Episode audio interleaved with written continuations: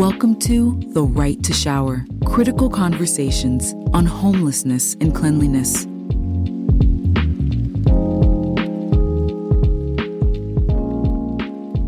Hello, and welcome to The Right to Shower, a show with the purpose right there in the title. Each episode, we're joined by leaders from NGOs, politicians, and other experts in social fields to explore why access to cleanliness is a fundamental human right. We're breaking down biases, sharing intimate stories, coming to new understandings, and discussing how providing access to cleanliness is helping those in the unhoused community. This podcast is brought to you by The Right to Shower. The Right to Shower helps build mobile showers for those experiencing homelessness. Stick around at the end of the podcast to learn how you can get involved. I'm your host, Darius Baxter, President and CEO of Good Projects, and this week we've got two exciting guests. First, we've got medical director and founder of Pittsburgh Mercy's Operation Safety Net and founder of the Street Medicine Institute, Dr. Jim Withers. Plus, we've also got street psychiatrist for the Street Medicine Institute, the Center for Inclusion Health, and the Allegheny Health Network, Dr. Liz Frye. Today, we're going to discuss what makes hygiene so important for those living on the streets and how showers directly help both physical and mental well being.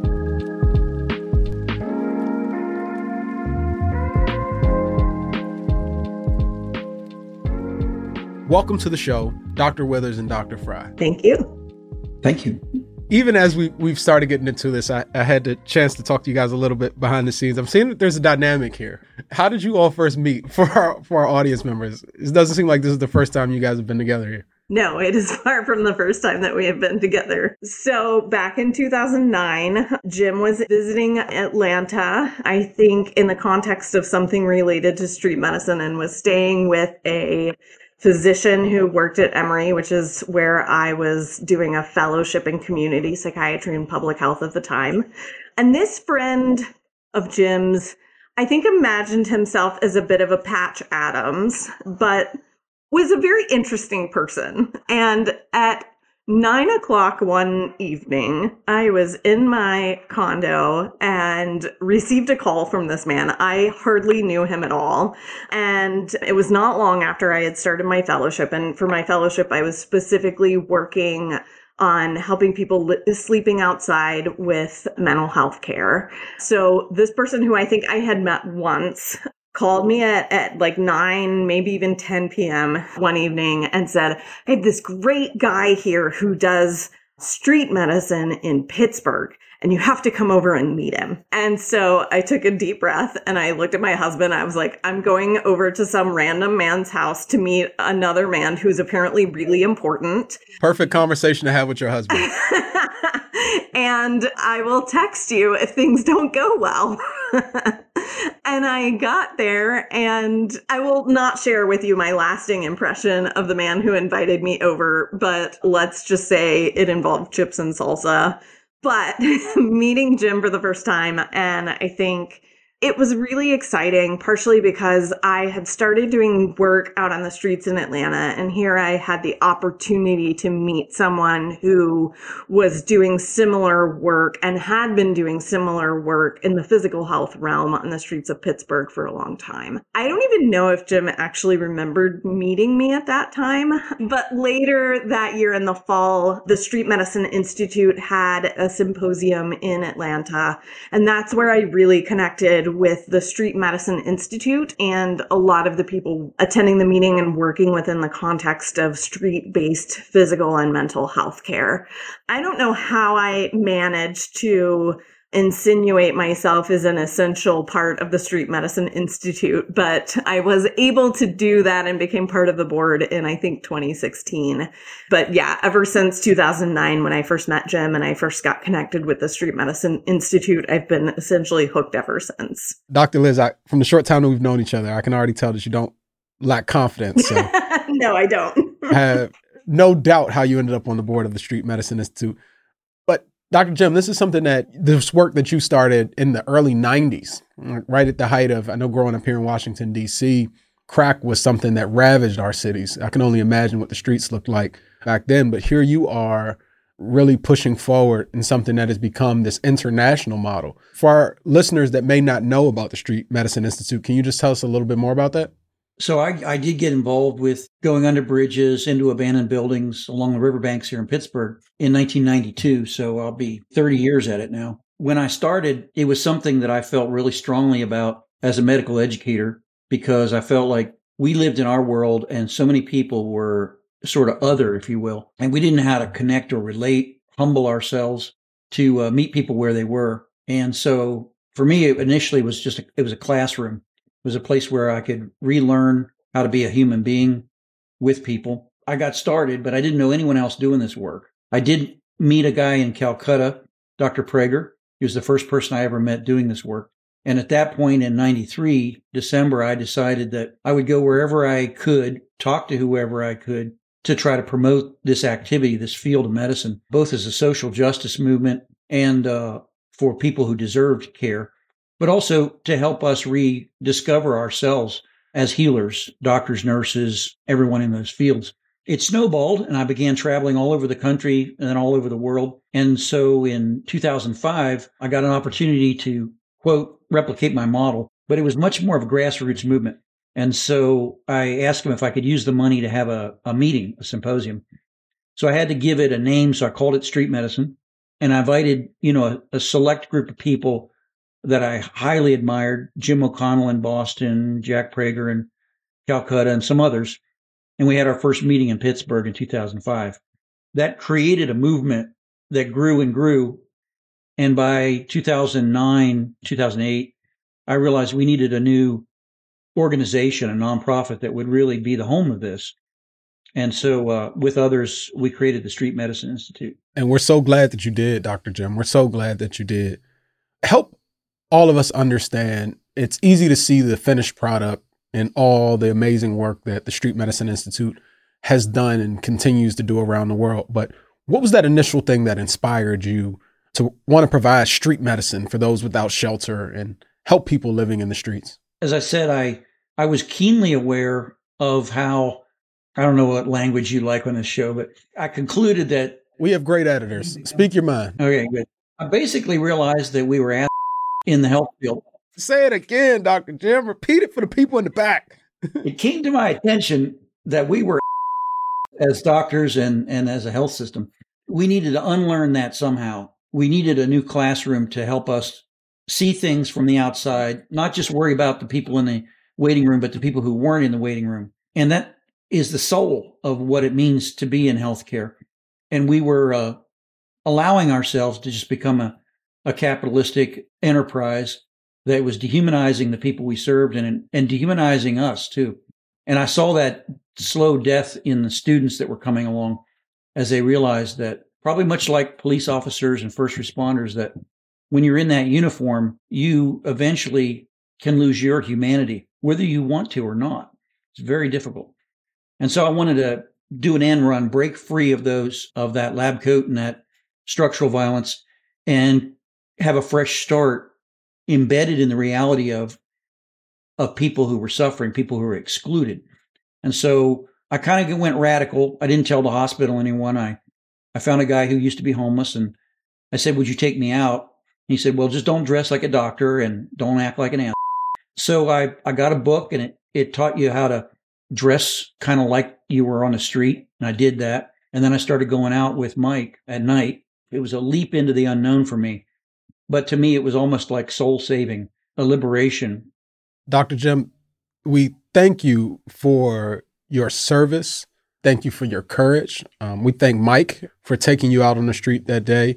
You have just proved to us we over the course of the last several episodes, we realized there's a book out there for everything. In this case, there's even a book of how to fit in when you're going out to do your your mission in the streets. But getting into the main conversation for today, topic this week is hygiene and homelessness. And we really want to explore why is cleanliness often overlooked as a core need of support in the unhoused community. Dr. Liz, I point this question to you. What makes hygiene so important? So there's a functional component of it in which we are able to clean dirt off of our skin to make ourselves smell nice and look presentable to the people around us. But more than that, and I think why this is so important is the ability to have dignity and be able to feel respected by other people. That is the most important reason for why having accessibility of clean water and bathrooms and showers and soap is so vital to a person's psyche and vital for people around us to be able to treat us as people who should be respected and should be able to be seen with dignity. And I don't mean that to say that that people who are not clean should not be treated with respect or dignity. But I think so often people experiencing homelessness and the work that Jim and I do that's focused on people experiencing unsheltered homelessness do not have showers or adequate ability to clean their bodies or their hands often enough that they get stigmatized further and discriminated against further because they do not have that capacity or that facility to in which to become clean. And so the idea of sort of quintessential picture that most Americans come up with in their heads of people experiencing homelessness is not the picture of somebody who has a right to dignity and respect, but they imagine the person as being lazy, dirty, and crazy. And those stigmatizing words are the cause, I think, of a lot of people not treating people experiencing homelessness as human beings and as human beings that deserve our love and our respect. Certainly. And I appreciate you using that word dignity, Dr. Liz. Here at the Right to Shower, that's something that is one of our core principles and values. When you look at our products, we have dignity as our both our body wash and our bar soaps because it's very important along with hope joy and strength. Like these terms that often aren't associated with those experiencing homelessness but as you so eloquently stated it's imperative. It has to be when you're engaging in this work in order to fully understand what we're getting into. Let's just continue to explore this dr liz are the benefits of a shower often taken for granted when we think about those that are experiencing homelessness I mean, yeah, absolutely. I think that when even those of us who have jobs to help people experiencing homelessness, showering and being clean is not at the top of our priorities. When we think about what we can offer people experiencing homelessness, a lot of it is focused around housing and more and more with the, the focus of street medicine in the international community and more people doing healthcare on the streets for people sleeping outside, we are focused on providing healthcare for people. But all too often, showers and the ability to be clean and feel clean, feel good, are, are not ranking up there particularly highly. And I would say for the people sleeping outside too, while showering I think is important to all of them among the hierarchy of needs that people have, safety being the highest, food, being able to, you know, maintain and survive, getting into housing, those are all priorities. And for all of us, showering oftentimes falls by the wayside, even though it could be the step that helps people get into housing or get that job that would pay for their housing showering in addition to being able to get people into housing or help get people into housing, help them get jobs. It, it can be that needed kind of mental component of like, I feel good. I feel worth it.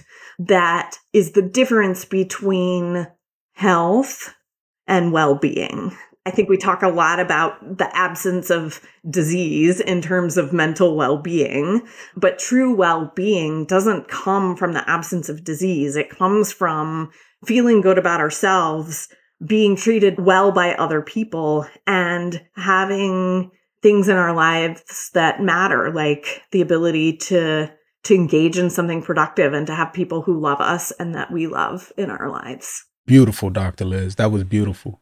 It's interesting that you say that, Dr. Liz, and I'm coming out of a experience over the last several weeks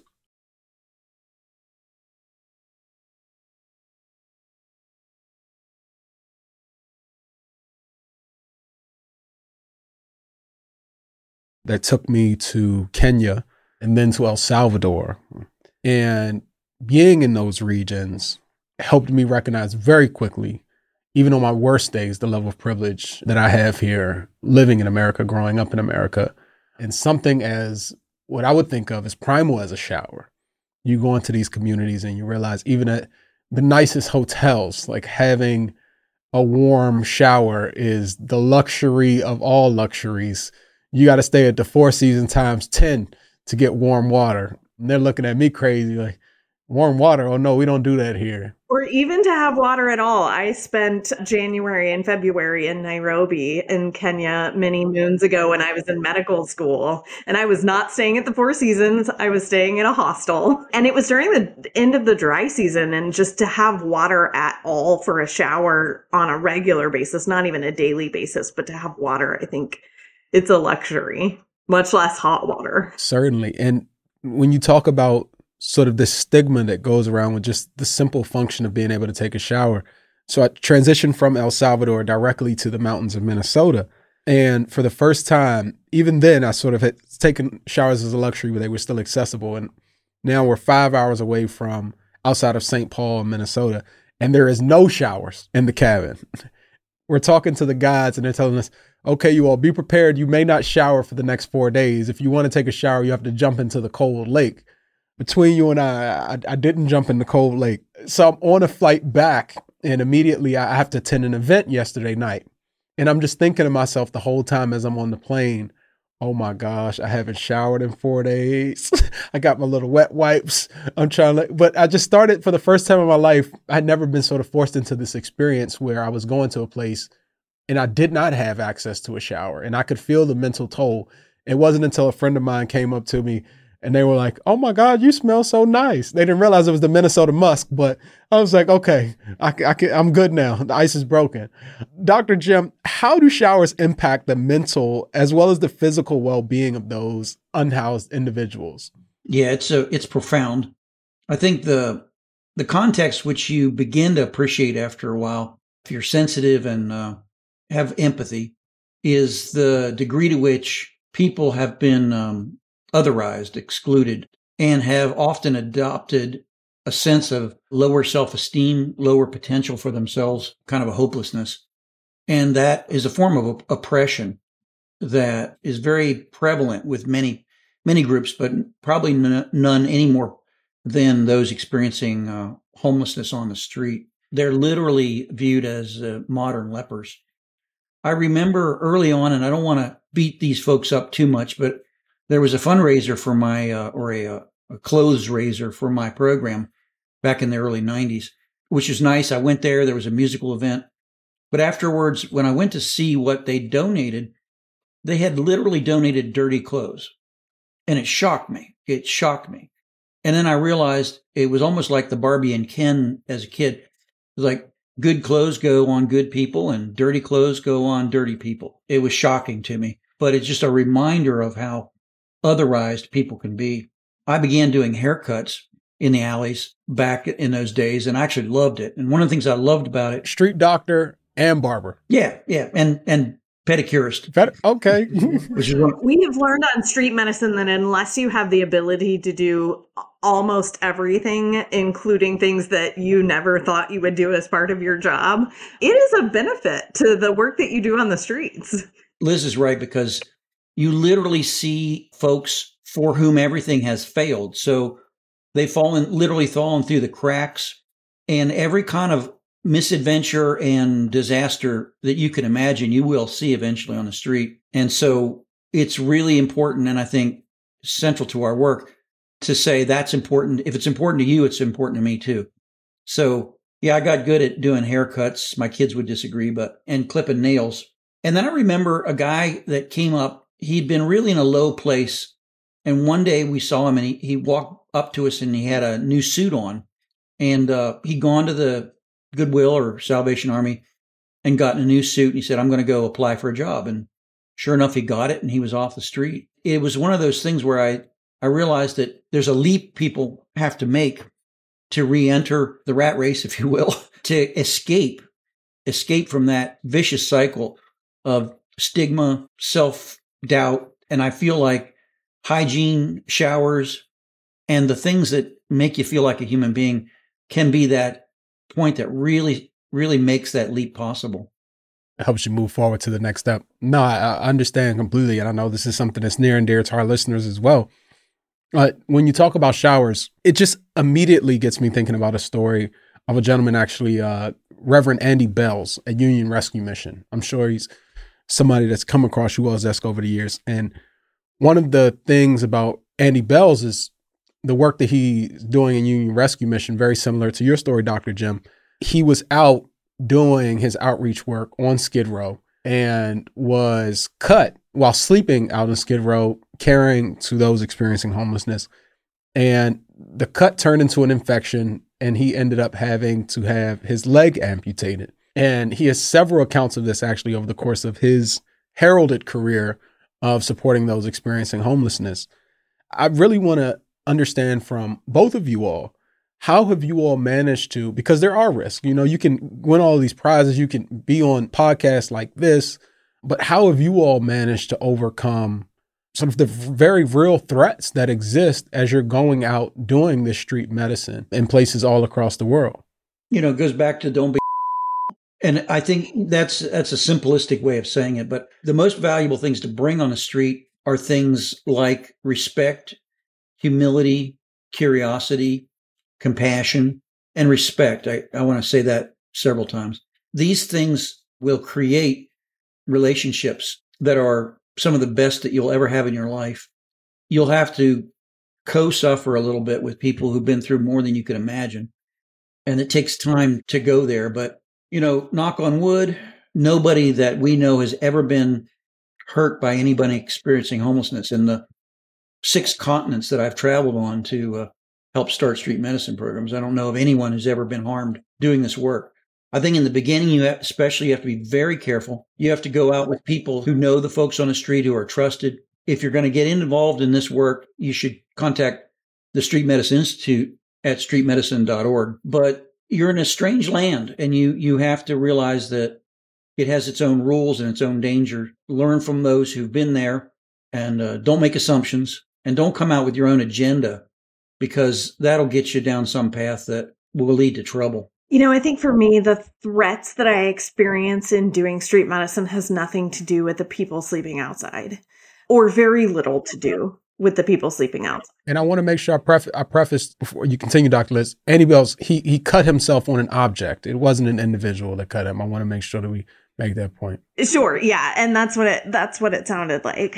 Certainly the threat of things that can happen when you're sleeping outside among the people who you love and are caring for, not related to the people out there. But I, I think for me, even the threat of like cutting myself on the street or, you know, if I'm giving somebody an injection, accidentally like sticking myself with a needle or anything like that. I think the threats really have to do with both the systems in which we work and function and the mental component for ourselves of loving and caring for people that other people don't. When you love someone on the street and they die, it hurts in a way that it doesn't hurt for some of my other patients. And I think that's because of the kind of relationship that we have with the people out on the street it's beyond a doctor patient relationship. It's it's beyond the the hairdresser and person with hair relationship. Add hairdresser to the list. It's about being a real human sitting with another real human who you have grown to care about and love and be friends with and sit with them in their struggle that is deeply personal and powerful. Do you have any stories you can share with us, Dr. Liz? I can, I can tell this is I can tell this is coming from a, a, deeper place. Yeah, you're just trying to make me cry in the ugly way. It's nothing uh, wrong with crying. It's nothing wrong with crying. Tears water the earth.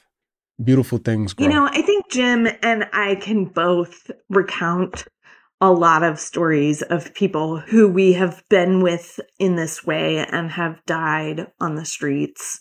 And even people who we have worked with on the street and have died in the hospital and in the housing that we were able to help them with that are all heart wrenching and that there are far too many people who fall into that category of people who have died that we've been working with. I think for one person in particular, a man who died when I was working on the street medicine team in Atlanta, he had Oh, a laundry list of physical health issues. I mean, you name it, he had had it. He had had DVTs, which is deep vein thrombosis. He had had pulmonary emboli, which is a clot that goes to the heart. He had had heart attacks. He had had strokes. He had schizophrenia and constantly heard voices. We always saw him in this one area of Atlanta and it was, he slept up against the wall of an old restaurant. We called it JJ's Fish because JJ's Fish was across the street, but he slept at, essentially at JJ's Fish. And he was always in this one spot. At times could not navigate. There was like, so there were, it was like this little space where there was a bit of a curb almost, but there wasn't like sidewalk next to the building. So there was just like a raised part. And then there was space on the ground between that little kind of piece of concrete and the building. And he was oftentimes sort of wedged in that space between um the the little concrete piece and the and the side of the building.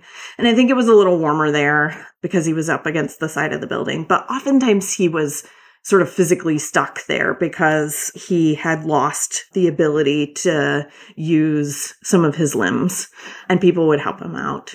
And nearly every time we went there, he smelled of urine because he wasn't physically strong enough to get out of that little space to go somewhere else to use the restroom. We had been working with him for several months, and I, in particular, had started some medication to help him not hear voices.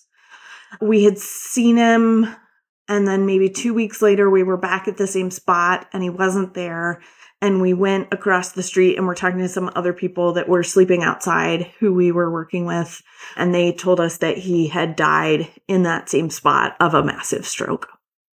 He was one of those people that it just it hurt my heart when he died because he died by himself and he died in a place where he could not move and could not get clean. And there was some solace to me. I think that he knew we loved him he had also had about six weeks or so of not hearing voices for the last six weeks of his life. And then I had the joy of knowing that he had not been tormented by those voices when he died. You know, it just hurt. And I think it's the risk of loving someone that much that you can't not hurt when they're gone. Certainly. And as tears come to both your eyes, Dr. Liz and Dr. Jim as well, just to have a moment of silence for James and understanding that at the end of the day, to your point, I'm sure those last few weeks that he had the opportunity to spend with you and the care that you provided to him were some of the greatest times of his life. And we can rest easy knowing that and take a lot of joy in knowing that we are still here. We understand our purpose. And through platforms like this, we have the opportunity to continue to impact the lives of hopefully millions of people experiencing homelessness, just making their life uh, just that much better. But when you tell James' story, one of the things that you really stressed was him laying there by himself in his own filth. For our listeners that may not be aware, help us to understand how hard can it be for someone like James transitioning through homelessness to be able to find a reliable place to shower? So even someone without the physical challenges that he had, it's very challenging to find a place to shower and find a place to use a restroom. I would say I, I, have far more experience in kind of learning about what it takes to find a restroom than learning what it takes to find a shower. But rest assured that Toilets are much easier to find for people experiencing homelessness than showers. For the most part, the places that people have available to shower are in homeless shelters. This is not a shower, but to have a a bath in a sink in like a, a restaurant or a store is probably kind of the closest a lot of people get. And as an aside, like our outreach team had a donation of these enormous size, like wet wipes that you could use on your body. And they were maybe by far the most popular item that our street team got donations of from our folks on the street because like literally like you could cover like a, a, big swath of your arm with just one wet wipe and it was pretty effective. But like to find an actual shower, you're looking at going into a homeless shelter. So people who are not living at that shelter oftentimes like they may not even be allowed in just for a shower. Even if they are, they're competing with the people who are staying there for that shower there was a and i i can't bring up the the exact information from the the study or the that i referenced in a paper that i wrote about open defecation but essentially when we talk about rights and human rights the united nations is an organization that is committed to the rights all kinds of rights including the right to clean water and sanitation. And when they looked at the toilet availability in most homeless shelters the ideal in like for example a refugee situation is to have one toilet for every 15 to 20 people. And even the availability of toilets in most shelters exceeds that one toilet to 20 people. Essentially there are more people per toilet than there should be. And that's the standard for refugees. So people who have left their country because of war or whatever, for example, not just homeless shelters, but that's kind of the minimum. And then within that, the number of showers available for people is even lower.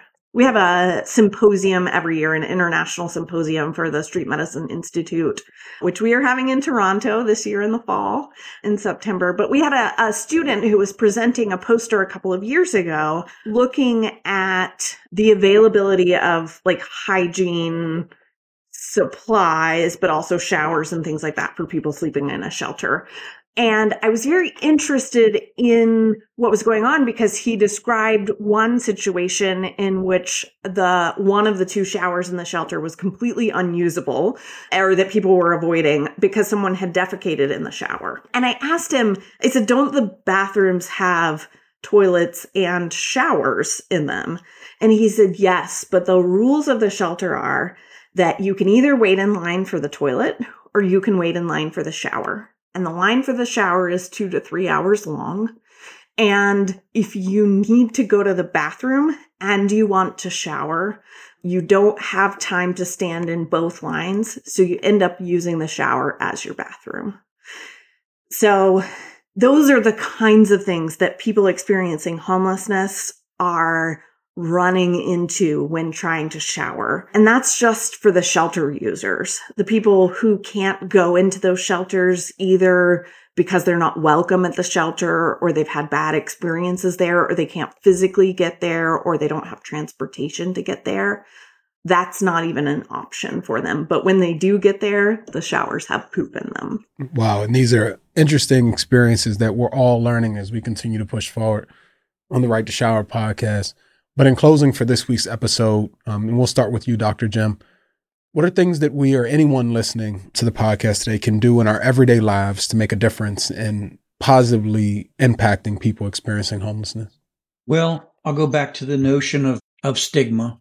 Slowly, I hope, as a society, we are learning about the damages that stigma and racism and otherism inflict. But those who are sleeping on the streets are still by and large fair game for being despised, being blamed for their own circumstances with no no knowledge of who that individual really is. And I think it's one of the most insidious and cruel things to perpetuate that. I would say that educate yourself and then when you hear comments that lead to that kind of stigmatization and hate which ultimately results into much death. Much death is attributable to that sense that those lives are different than ours and they don't matter.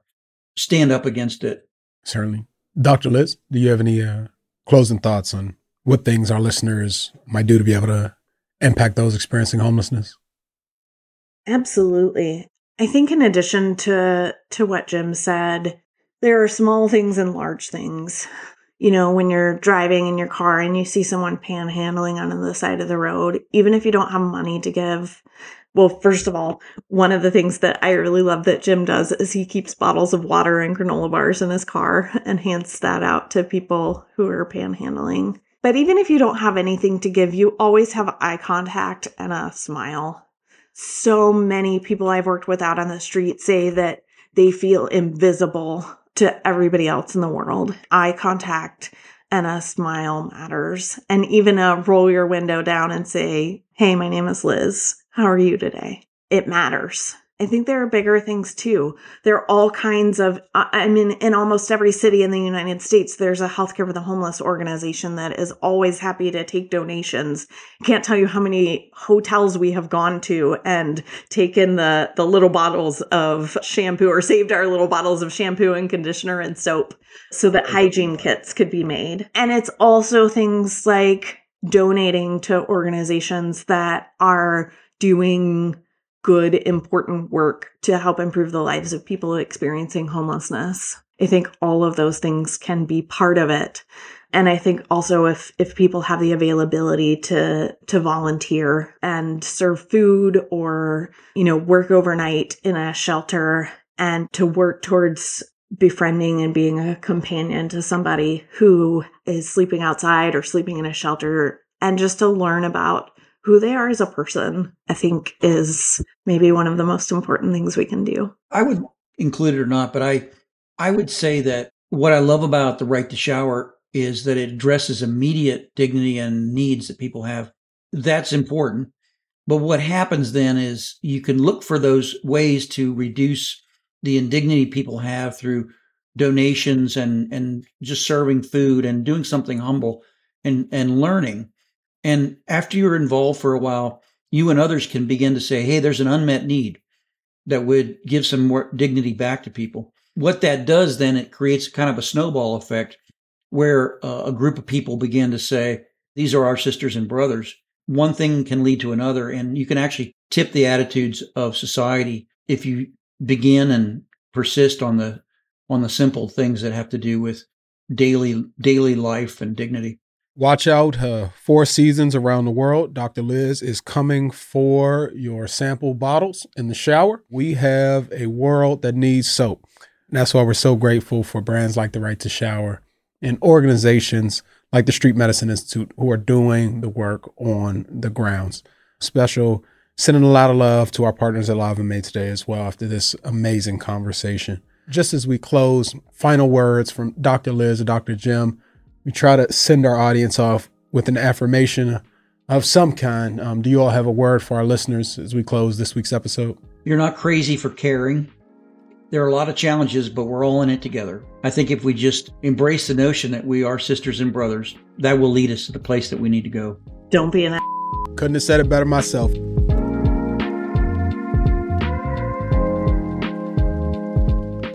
Thank you so much for joining us and listening to The Right to Shower.